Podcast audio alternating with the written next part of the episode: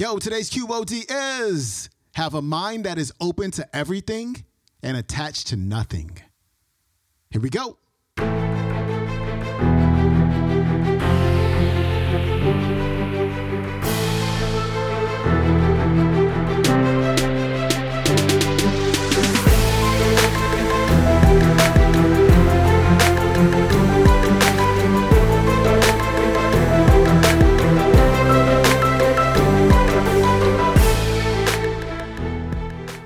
Welcome back to the Quote of the Day Show. I'm your host, Sean Croxton of SeanCroxton.com. It's Throwback Thursday, and we are turning back that clock all the way to episode number 444 and our feature speaker, Dr. Wayne Dyer, who is about to deliver a very timely, incredibly timely message for every single one of us. Here's Dr. Dyer. Let me ask you this question. If you've suddenly discovered that you had six months to live, how would you change your life? What would you do? What would you do differently? If you really were, knew that six months from now it was over for you, you weren't going to make it, what would you do different? And my answer to you in terms of whatever you would do differently. Would you stay in the same job? Would you stay in the same relationships? Would you, would you stay here in Detroit? Would you uh, get off and try other new things? What? My answer to you about that question, I've always thought it as a good question, is you only have six months to live. That's a good number. That's all you got. Even if you've got 30 years, or 50 years, or 90 years, it's this much time. It's this much time. That's it. They say in the end, it's a wink of an eye, as Jackson Browne said. And no matter how I try to understand it, I can't seem to grasp it, no matter how hard I try. What death is and what it means and where we're going. But we know that our time here is so short. You want to make a difference in the world? You want to go out and help other people? You want to end some of the real problems we have on this planet? You want to be happier? You want to try things you've never tried before? And you know that if you knew you had six months to live, you would do that? Then the advice I have to you is take the risk. Do it. Try it. Give it give it that kind of effort because in reality, six months is a good amount of time to be thinking in terms of how much time you have. And the future is promised to no one. That's one.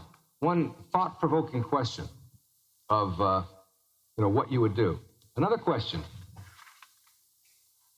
Who would you choose to live with if you could live with anyone else in the world and you had no history right now of whom you've lived with up until now?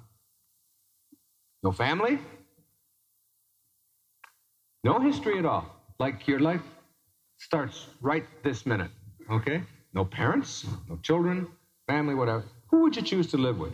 Would you pick the people that you're in a relationship with now? Would you change some things? And then ask yourself, why aren't you surrounding yourself with the kind of people that you'd love to be with? Do you have to be trapped? Can you teach the people that you do love to be excited and happy and alive and creative and, and make life pleasant? Can you teach the people who are fetchers and complainers and whiners and, and try to bring you down and drag you down each day? You know what I do? And I, I know it sounds silly, but I do it every morning. When I go to shave in the morning, I look in the mirror and I say this to myself. It's a terrific exercise. I say, nobody on this planet is going to ruin this day for you. Nobody. Nobody. Some guy's going to cut you off on the freeway. I know it. And he's getting up planning it already.